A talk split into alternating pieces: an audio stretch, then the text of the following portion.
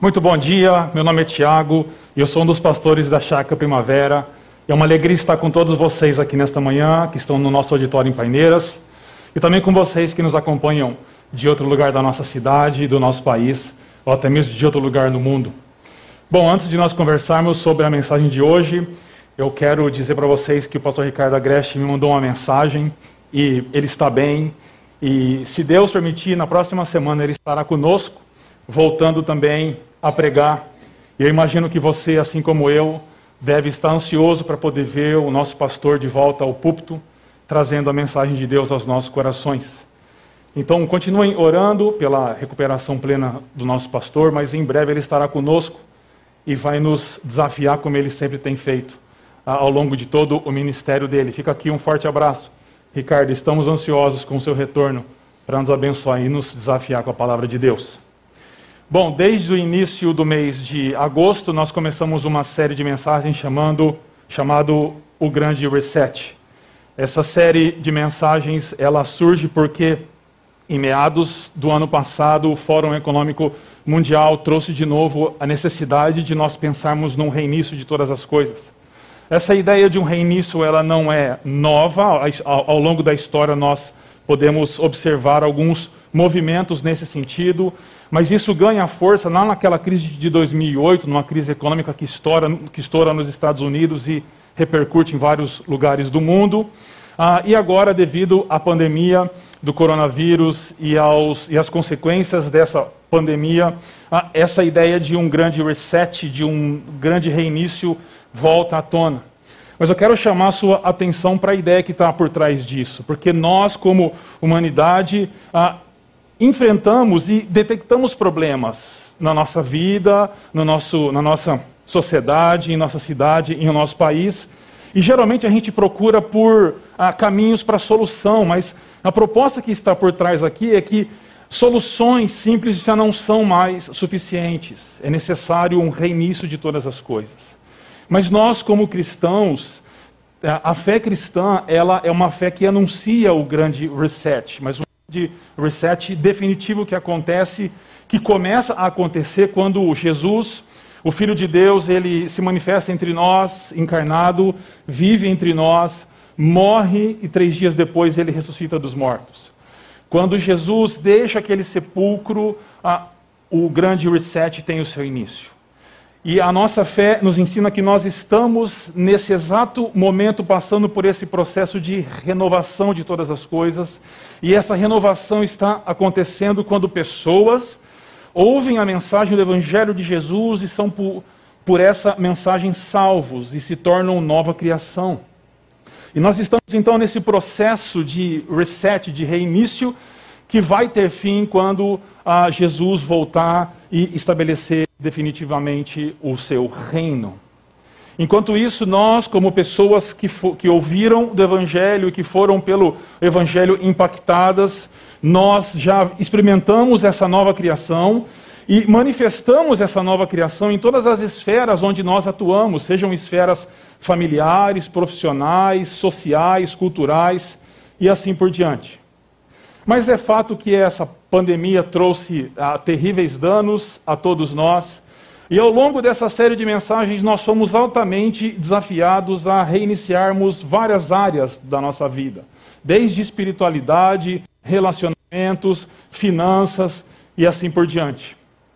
Mas uma das consequências dessa pandemia e que está ganhando a, a, importância aos olhos de pesquisadores e médicos é, é o que a gente chama de apatia. Apatia é uma palavra e uma situação que muitas vezes nós não damos tanto valor. Quando a gente fala, ah, eu estou meio apático hoje, tal pessoa é apática, a gente acha que isso é algo simples e que ah, com o tempo talvez passe, mas a apatia tem se tornado cada vez mais real em nosso meio devido à situação que nós estamos vivendo. A apatia tem pelo menos três características. A primeira é uma indiferença social ou emocional. As pessoas são indiferentes a, ao, ao que está em volta delas. A segunda característica é um sentimento de desesperança e de descrença. Pessoas que são tomadas pela apatia, elas não têm esperança, elas não têm crença de que as coisas podem ir bem, de que as coisas podem mudar, de que as coisas podem funcionar. E uma terceira característica é uma falta de atitude e de propósito. Pessoas que sofrem de apatia são pessoas que perderam a capacidade de agir e que perderam de vista um propósito para viver. Mas a apatia ela tem uma razão de ser.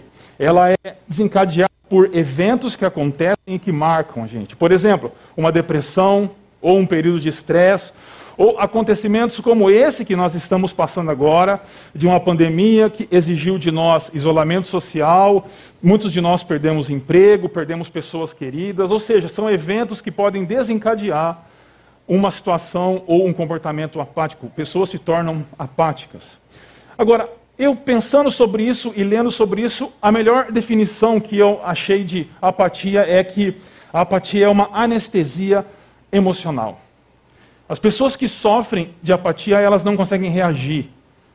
É como se elas tivessem tomado uma anestesia emocional e elas não conseguem mais reagir, seja a tristeza ou a alegria, seja a dor ou a felicidade. Elas simplesmente não conseguem reagir. E como eu disse, essa ideia de apatia tem ganhado importância à medida que a gente caminha para o fim da pandemia, se Deus quiser. E esse pesquisador chamado Corey Keyes, ele já estudava há alguns anos e ele cunhou um termo engraçado em inglês que é languishing. É um termo estranho em inglês, mas que uma, por uma tradução em português direta seria definhamento. Definhar. E ele relaciona esse tipo de sentimento ao que a gente chama de empatia ou definhamento. Ele diz o seguinte, okay, o, o Corey Keyes, Definhamento não é depressão ou tristeza, mas a ausência de sentir bem com a sua vida. Definhar é também a falta de sentido, propósito ou pertença à vida, o que leva ao vazio, à falta de emoção e à estagnação. E esse termo ganha notoriedade quando um psicólogo e articulista do New York Times escreve um artigo no New York Times usando a ideia do autor anterior para apontar os problemas emocionais que esse tipo de sentimento, que a gente pode aqui traduzir então como apatia ou, ou definhamento, pode trazer para nós. O Adam Grant é um psicólogo organizacional e ele define a apatia ou o definhamento como um estado emocional que, em sua essência, se define pelo vazio.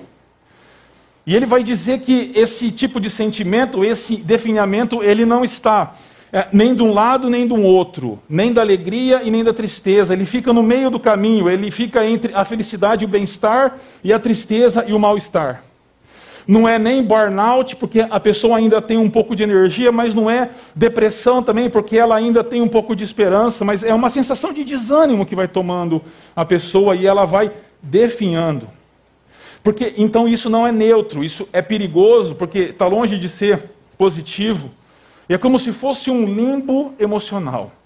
A pessoa está num limbo emocional, sem alegria e objetivo. Então o Grant diz: definhar é uma sensação de estagnação e vazio. É como se você estivesse confundindo seus dias, olhando para a sua vida através de um para-brisa embaçado. E pode ser a emoção dominante de 2000 e 21. Você pode estar se identificando com isso agora. Porque é algo que ah, parece que é uma nova pandemia que está acontecendo, esse tipo de sentimento. Mas o problema não para aqui. O problema avança porque não existe só a apatia pessoal, mas algo que eles chamam também de apatia social. Quando pessoas passam a ter dificuldades de resgatar a convivência com outras pessoas, porque a pandemia isolou-nos, cada um em seu canto, e nós não acostumamos com esse tipo de vida. E agora que a pandemia avança para uma normalização, muitos de nós temos dificuldades de, de pensar a, a, de um, na possibilidade de um retorno, de reencontrar colegas de trabalho, de reencontrar colegas de escola, de reencontrar irmãos e irmãs na fé, como nós estamos fazendo aqui. E é interessante que uma Um relatório feito pela Associação de, de Psicologia Americana informou que quase metade dos norte-americanos se sentem desconfortáveis com a possibilidade de retomar as interações sociais após a pandemia. Uma outra psicóloga chamada Eli Soler, dando uma entrevista para o El País, ela fala sobre esse tipo de apatia social. Ela diz: depois deste longo período de pandemia, embora pareça que finalmente começamos a ver a luz e deveríamos ter muita vontade de nos relacionarmos, existe um estado de apatia social generalizada. A situação de confinamento minou o moral de muitas pessoas. Algumas até se acostumaram com um pouco contato social e afirmam que têm preguiça de voltar a se relacionar.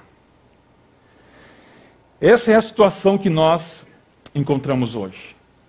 E pode ser a sua situação, porque a minha experiência como um dos pastores da comunidade, e eu tenho certeza que é a experiência dos outros pastores, do Hugo que está aqui, dos outros pastores, nos contatos que a gente faz com as pessoas, é que muitos irmãos e irmãs nós, da nossa comunidade estão sofrendo esse tipo de apatia, seja uma apatia individualizada ou uma apatia social. E as pessoas, por causa de tudo aquilo que elas passaram, que a pandemia trouxe, elas perderam o propósito, perderam a visão e perderam a missão de quem elas são. O problema de olhar para a apatia é achar que ela é algo superficial e de que o tempo vai fazer com que isso mude. Mas aqui a gente tem que parar para pensar que a apatia tem raízes mais profundas. Pessoas que, por causa daquilo que enfrentaram, se tornaram apáticas, elas não estão apáticas apenas superficialmente, mas as razões de tal definhamento têm raízes mais profundas. E é exatamente aqui que a gente tem que chegar hoje. Quando pessoas perdem o brilho nos olhos, quando o coração para de aquecer, quando a gente passa, para de ter, como dizem os americanos, borboletas no estômago, frio na barriga. Quando nós não temos mais propósito de vida. Quando nós abandonamos a missão que Deus nos deu. Por isso, hoje eu quero conversar com vocês sobre como nós reiniciamos o nosso primeiro amor e nos movemos da apatia ao engajamento. E o texto para nós hoje é Apocalipse 2, 1 a 7, que diz assim: Jesus, estas são as palavras daquele que tem as sete estrelas em sua mão direita e anda entre os sete candelabros de ouro. Conheço as suas obras, o seu trabalho árduo e a sua perseverança. Sei que você não pode tolerar homens maus, que pôs à prova os que dizem ser apóstolos, mas não são, e descobriu que eles eram impostores. Você tem perseverado e suportado sofrimentos por causa do meu nome e não tem desfalecido. Contra você, porém, tenho isto: você abandonou o seu primeiro amor. Lembre-se de onde caiu, arrependa-se e pratique as obras que praticava no princípio. Se não se arrepender, virei a você e tirarei o seu candelabro do lugar dele. Mas há uma coisa a seu favor: você odeia as práticas dos nicolaítas, como eu também as odeio. Aquele que tem ouvidos, ouça o que o Espírito diz às igrejas. Ao vencedor daria o direito de comer da árvore da vida que está no paraíso de Deus. Convido você a caminhar comigo em, em, em, quatro passos: entender a situação da igreja, a exortação de Jesus, o desafio que ele faz e a promessa e o convite que Jesus faz para nós. Bom, olhando para a situação da igreja, há três questões aqui importantes. A primeira é: Jesus começa essa carta elogiando a igreja. Então ele fala que era uma igreja que se manteve é, ortodoxa doutrinariamente, ou seja, era uma igreja que manteve a doutrina correta. Quando a gente lê isso e conhece um pouquinho mais a história bíblica, nós nos lembramos de Atos capítulo 20, quando o apóstolo Paulo tem o último encontro com os líderes espirituais da igreja na cidade de Éfeso, e em seu discurso final, o apóstolo Paulo diz: Olha, depois que eu sair, lobos vorazes entrarão na comunidade e vocês precisam se manter firmes. E é isso que eles estavam fazendo, eles estavam obedecendo à exortação do apóstolo Paulo. Então nós podemos dizer que essa era uma igreja que tinha uma ortodoxia interna. Ortodoxia é a doutrina correta. Era uma igreja que se mantinha correta doutrinariamente. Mas mais para frente, no versículo 6, Jesus diz também que aqueles, aquela igreja odiava a, a, a, as práticas dos nicolaítas. Nicolaítas, eles formavam um grupo de pessoas que basicamente eles propunham uma flexibilidade na fé.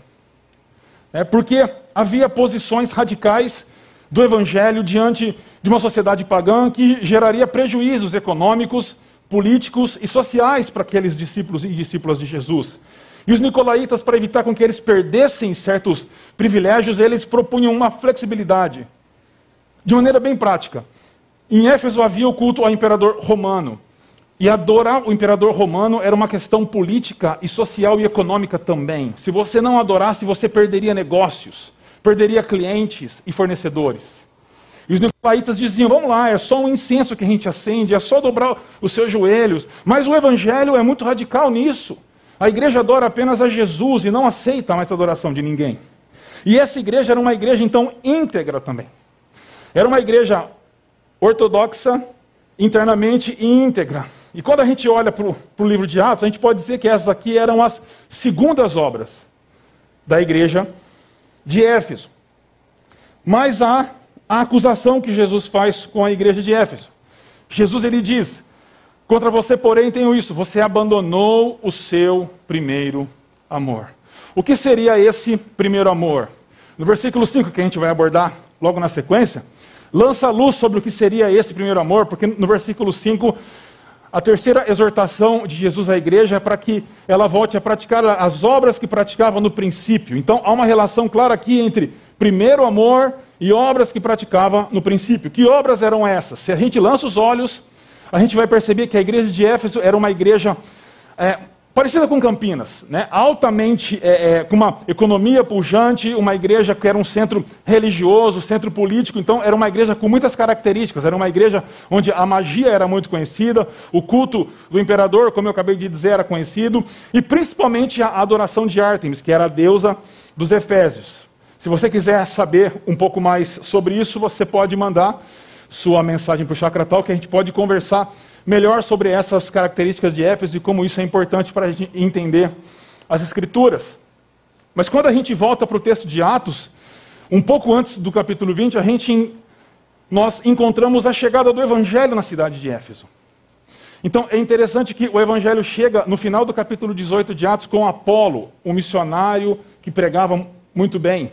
E logo na sequência chega o apóstolo Paulo na cidade de Éfeso. E aí a gente tem uma sequência de movimentos que chacoalham aquela igreja. E eu vou rapidamente passar por eles aqui. A primeira é que o apóstolo Paulo encontra discípulos que conheciam a mensagem do, do Evangelho até João Batista, mas não Jesus.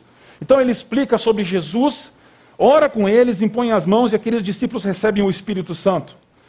Na sequência, ah, Paulo vai para a sinagoga, como era o costume dele, e ele pregava na sinagoga, anunciando a mensagem. Uma oposição dos judeus se levanta contra o apóstolo Paulo, e ele faz um dos movimentos mais importantes para a história da igreja. Ele sai da sinagoga e vai para a escola de Tirano, que era um lugar secular. E na escola de Tirano, o anúncio do evangelho explode. E Lucas narra para nós. Isso continuou por dois anos na escola de Tirano de forma que todos os judeus, os gregos que viviam na província da Ásia, ouviram a palavra do Senhor. Então a igreja lá, plantada na escola de Tirano, é um instrumento para anunciar o evangelho por toda a Ásia. Mas o texto continua e ele vai dizer que Paulo é um instrumento para fazer muitas curas e exorcismos. Pessoas são libertas de demônios e pessoas são curadas. E o resultado disso é que o nome do Senhor Jesus era engrandecido. Continua e muitas conversões acontecem lá na cidade de Éfeso diante do que do movimento que o Espírito Santo estava fazendo, e o resultado é que dessa maneira a palavra do Senhor muito se difundia e se fortalecia. E por fim há uma grande confusão, porque o culto de Ártemis começa a definhar diante da conversão e da transformação que aquela cidade é, experimentou. O que a gente encontra lá em Atos capítulo 19 é o que a gente pode chamar das primeiras obras da igreja Efésia. Um tempo em que o anúncio do evangelho chacoalhou a cidade, transformou Éfeso, mas não só Éfeso, mas a Ásia inteira. E muitas igrejas foram plantadas. Ontem à noite, antes de deitar, eu fui assistir aquele documentário de quatro episódios sobre a história da nossa comunidade, que foi a ah, apresentado no mês de aniversário da chácara esse ano com 20 anos, que a chácara completou 20 anos. E à medida que eu conhecia o texto que eu ia pregar hoje e eu assisti aquilo, eu vi muitas relações entre a chácara e Éfeso. Da mesma forma como a igreja Efésia chacoalhou a cidade de Éfeso, a chácara também já chacoalhou Campinas nas últimas duas décadas. Da mesma forma como a igreja de Éfeso foi uma igreja plantadora de igrejas, a chácara Primavera já plantou mais de 70 igrejas. A chácara sempre foi uma igreja altamente comprometida e engajada com a missão e a plantação de igrejas, mas nós temos enfrentado dificuldades. Tanto dificuldades como comunidade, mas também, principalmente, dificuldades por causa da pandemia. E o resultado disso tem sido que pessoas têm é, se desconectado da comunidade, se desconectado da missão da igreja, se desconectado do, do testemunho, e isso tem gerado apatia apatia. Então parece que a mesma coisa que aconteceu em Éfeso, uma igreja outrora pulsante, a geração seguinte, devido aos problemas enfrentados por causa de Ártemis, se desconectaram da comunidade, se desconectaram da missão, se desconectaram do testemunho, porque o preço a ser pago é alto. E parece que a gente está passando exatamente a mesma situação. E por isso Jesus escreve para essa igreja para que ela resgate o primeiro amor, ela saia da apatia, ela alcance o engajamento. E da mesma forma, Jesus está falando com a gente hoje aqui.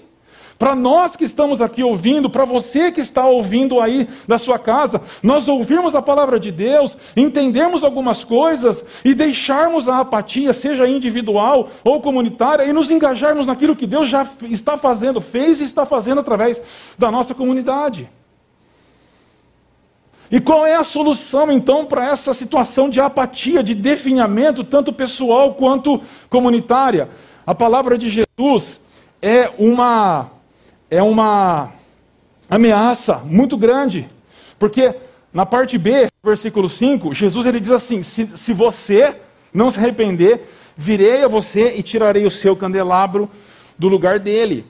Candelabro em Apocalipse é igreja. O que Jesus está dizendo é: se você não se arrepender, você vai deixar de ser igreja. A ideia de remover o pano de fundo é o porto de Éfeso, que por causa do assoreamento foi se distanciando da cidade, e Éfeso sem o porto não seria mais Éfeso. O que Jesus está dizendo é: se você não voltar à prática das primeiras obras, do primeiro amor, você deixa de ser igreja. Como diz, diz Dietrich Bonhoeffer, que a gente conhece de cor e salteado aqui, só é igreja quando é para os de fora. E na conferência do CTPI, o pastor Tiago Matz, da rede de Indaiatuba, fez essa afirmação que gelou a espinha de todo mundo que estava lá. Uma igreja estará sempre a uma geração da sua extinção. Essa era a situação de Éfeso. Essa é a situação de todas as igrejas. Se elas abandonarem o primeiro amor, abandonarem as primeiras obras. A solução para nós está nas palavras de Jesus. Três imperativos. O mais forte, aqui, depois dois que estão conectados aqui. A exortação de Jesus para essa igreja é: lembre-se de onde caiu, arrependa-se e pratique as obras que praticava no princípio. O, mais, o, o, o imperativo mais forte aqui é o lembre-se, que é o imperativo presente que dá a ideia não de lembrar só uma vez, mas de lembrar, continuar se lembrando.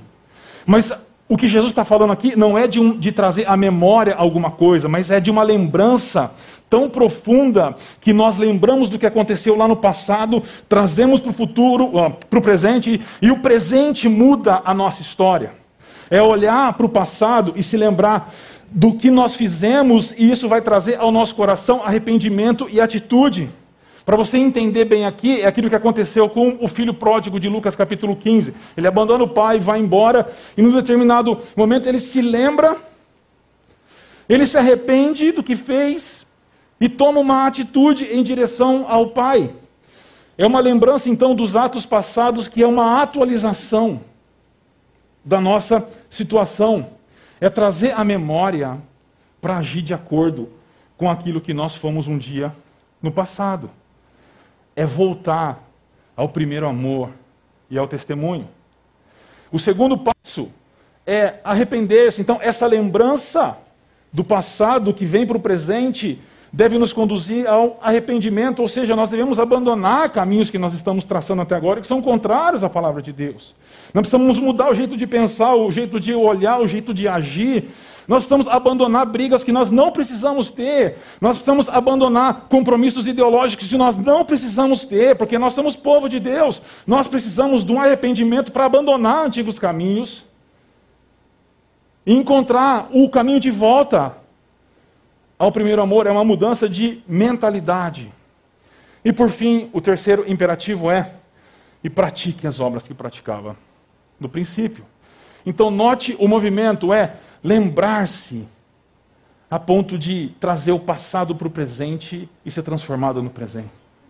Baseado nessa lembrança é experimentar de uma transformação, de um arrependimento profundo, ou seja, abandonar caminhos errados abandonar atitudes erradas que têm nos conduzido à apatia. E por fim, voltar a praticar o que nós praticávamos antes. O primeiro amor, as primeiras obras, o testemunho que nós praticávamos antes, como pessoas e como igreja. E é interessante que quando eu estava dando uma olhada como que os psicólogos falam sobre como sair da apatia, eu encontrei quatro caminhos que eles apresentam e são caminhos que se conectam com a nossa missão. O primeiro caminho é como sair da apatia para o engajamento. O, o, primeiro passo, eles, eles falam que é, é o propósito. É viver orientado por um propósito. Pessoas apáticas são pessoas que perderam o propósito, a razão de viver. Já não acorda mais com o coração cheio, porque sabe que tem uma razão para sair da cama, para viver, para trabalhar, para sofrer, para amar, para chorar, para rir para comer, para dormir, a razão é resgatar o propósito. Qual é o nosso propósito? O nosso propósito é viver para a glória de Deus. Fora disso, não há propósito para nós. O segundo passo eles chamam de presença. Presença é você, como resultado de, de um propósito, você passa a ter objetivo ou objetivos e se dedica inteiramente a ele. O nome de presença é porque você não faz algo por fazer, mas você faz integralmente. Sua mente e seu coração estão naquilo que você está fazendo. E se o nosso propósito é a glória de Deus, o nosso objetivo é o testemunho do Evangelho e a plantação de igrejas no mundo. E o terceiro passo ele chama de fluxo. É parecido com esse, com esse segundo, mas ah, ele se diferencia porque não é um objetivo, mas é uma atividade, ou seja, você passa a realizar uma atividade com envolvimento total, que é uma claro de que a gente está sofrendo de apatia? Os nossos grupos pequenos, na nossa comunidade. A gente percebe um desengajamento cada vez maior dos nossos grupos pequenos, porque nós estamos cedendo ao definhamento e à apatia.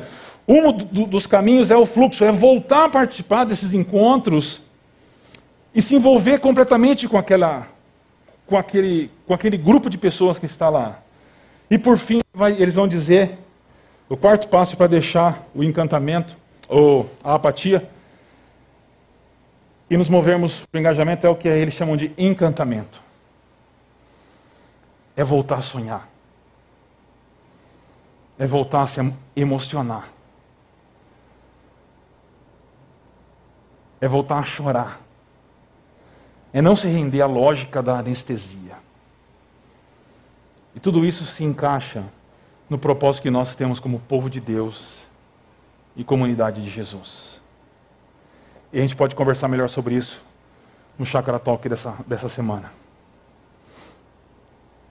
Mas avançando, como Jesus nos ajuda a deixarmos a apatia e, caminharmos para o engajamento? Primeiro, porque Ele é o Rei dos Reis. No começo da carta, essas palavras, essas são as palavras essa estrutura de frase remete ao Antigo Testamento e a cartas de reis que enviavam aos seus súditos.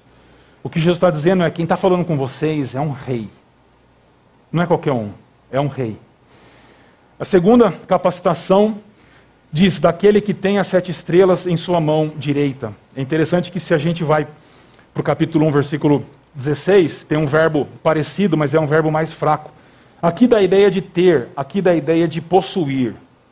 E sete estrelas era comum à época em moedas romanas, o, ah, por exemplo, imagens de imperadores, elas eram rodeadas por sete estrelas em volta deles. Isso apontava para a autoridade do imperador romano. O que Jesus está dizendo é: quem está falando com você é quem tem autoridade sobre todas as coisas. E quem mantém as estrelas na mão. E por fim, a presença de Jesus. Ele diz: e, em, e, anda entre os sete candelabros de ouro. Se a gente for para o capítulo 1 de novo, Jesus está parado entre os sete candelabros de ouro. Quando a gente vai para o capítulo 2, Jesus está andando. Ou seja, Jesus está ativo entre nós. Jesus está vivo. E a gente vai celebrar isso logo mais à mesa do Senhor. Então, porque Jesus reina, porque ele tem autoridade, porque ele está entre nós, nós podemos abandonar a apatia e caminharmos para o engajamento, ah, resgatando o primeiro amor. O desafio que se coloca diante de nós é que nós precisamos ouvir o que o Espírito está dizendo para nós. Precisamos ouvir o que o Espírito está dizendo para nós. A palavra aqui para ouvir é mais um imperativo e é a mesma exortação que Jesus faz quando ele conta as parábolas nos evangelhos, por exemplo, a parábola do semeador em Marcos 4, quando ele diz: quem tem ouvidos para ouvir, ouça. É uma exortação que se baseia lá no livro de Isaías, capítulo 9, e é, é uma mensagem profética para abrir os nossos corações e as nossas mentes. E é não apenas escutar, mas é ouvir, compreender e agir de acordo com aquilo que nós estamos ouvindo. E cada um de nós tem responsabilidade naquilo que o Espírito está falando com a gente hoje.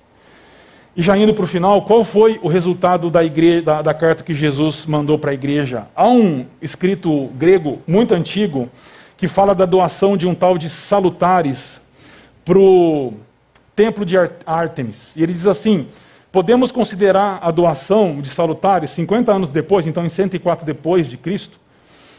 Apocalipse é na última década do, do primeiro século.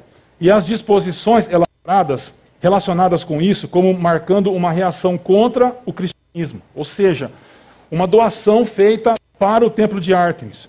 Um outro autor, o Hammer, ele vai interpretar isso dizendo: talvez isso foi provocado por uma medida de arrependimento e vigor renovado na igreja que recebeu a carta do Apocalipse. Parece que a igreja de Éfeso ouviu o que o Espírito estava dizendo e respondeu, resgatando o primeiro amor.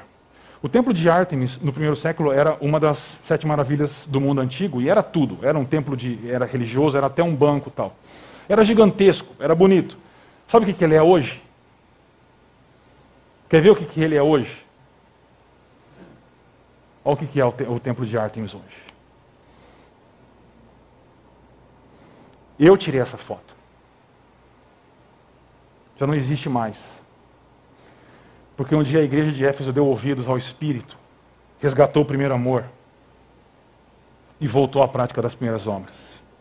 E ele faz isso por causa de uma promessa. Ela fez isso. Jesus diz: Aquele que tem ouvido, ouça o que o Espírito diz às igrejas, ao vencedor darei o direito de comer da árvore da vida. Na mitologia da grego-romana, Artemis tinha uma árvore que ficava dentro do templo. E era uma árvore onde as pessoas acreditavam que dos seus frutos você, ele, é, eles conseguiam vida e cura. Mas o que Jesus está dizendo é que não é a árvore de Ártemis que dá vida, mas é a cruz de Jesus, a fonte de vida e vida eterna. E eu quero terminar essa reflexão com um convite. Um convite para você. Nós começamos ouvindo uma música sobre Emaús, os discípulos que caminham por Emaús, de acordo com Lucas, capítulo 24. E esse é um texto interessante porque os discípulos, eles, depois de tudo aquilo que aconteceu em Jerusalém, Jesus está morto, há más, péssimas notícias, eles estão sem esperança, eles estão sem propósito, e então eles pegam um caminho de volta para Emaús, o mesmo caminho que o profeta Jonas tinha percorrido há alguns séculos antes. A gente sabe da história, Jesus se encontra com esses dois homens, vai caminhando com eles, e Jesus pergunta por que, que eles estão tristes. Ah, Jesus pergunta para eles ah, sobre o que vocês estão discutindo enquanto caminham.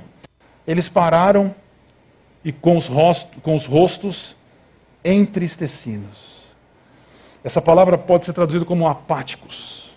Eles pararam diante de Jesus apáticos, sem reação.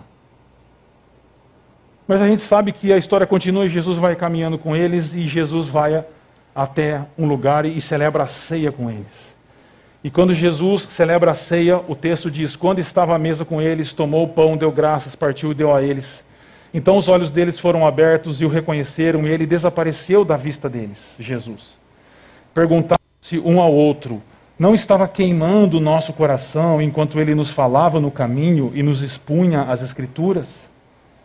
Levantaram-se e voltaram imediatamente para Jerusalém. Quando aqueles discípulos encontraram e perceberam que quem estava com eles era Jesus. A apatia foi abandonada. E eles voltaram correndo para Jerusalém, engajando-se de novo naquilo que Deus estava fazendo na história, através de Jesus.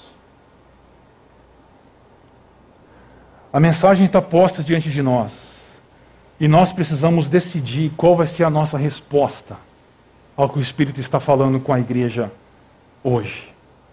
E eu termino usando de um quadro famoso de Caravaggio sobre a ceia de Emaús. Não sei se você já viu esse quadro. Mas esse quadro é muito interessante porque tem um Jesus meio estranho aqui, muito novo e sem barba. Mas a razão disso é para é, é mostrar que os discípulos o reconhecem não por causa da aparência física, mas por causa daquilo que ele faz. E Jesus aqui está com as mãos estendidas, abençoando o pão e partindo o pão, e aí há três reações aqui. Esse discípulo aqui, ele abre os braços incrédulo dizendo: Quem é ele? Olha quem está aqui com a gente. O outro discípulo, ele está arrastando a cadeira para se levantar. E é interessante que Caravaggio é o autor que, é o, o, artista que consegue transformar quadros até então estáticos em quadros com movimento. Ele é o artista que marca essa mudança na pintura. Mas tem aqui o dono da estalagem. E ele está olhando para Jesus, sem entender nada que está acontecendo, imóvel. Ele só olha. A mesa está diante de nós hoje. A pergunta é: quem somos? Somos o dono da estalagem, imóvel, apático, que vai continuar parado, sem fazer nada, do mesmo jeito, sem brilho nos olhos, sem algo para viver e para morrer, sem uma razão de acordar cedo, de trabalhar, de estudar. Ou nós seremos os discípulos que, ao partir do pão agora, nós vamos experimentar Jesus, o nosso coração vai inflamar, os nossos olhos vão se abrir, e nós vamos nos engajar naquilo que Deus está fazendo no mundo e na nossa cidade. A boa notícia é que, se você ler o texto com atenção, só um dos discípulos tem o nome: Cleopas. Mas são dois. Sabe por que, que não tem o nome do outro discípulo? Não tem o nome do outro discípulo porque é o seu nome que tem que entrar na história. É o seu nome que tem que estar sentado à mesa com Jesus. É você que deve partir o pão e queimar o coração e abrir os olhos e deixar a apatia e se engajar naquilo que Jesus está fazendo no mundo, está fazendo através da nossa comunidade. É o seu nome que tem que entrar lá. É você que tem que entrar no templo. Esse é o convite que Jesus faz para nós hoje. A mesa do Senhor que você ouça o que o Espírito está dizendo. Que você celebre o pão, quebre o pão e tome do cálice. E que você saia da apatia. Engaje-se naquilo que Jesus está fazendo através da nossa comunidade. Deus te abençoe.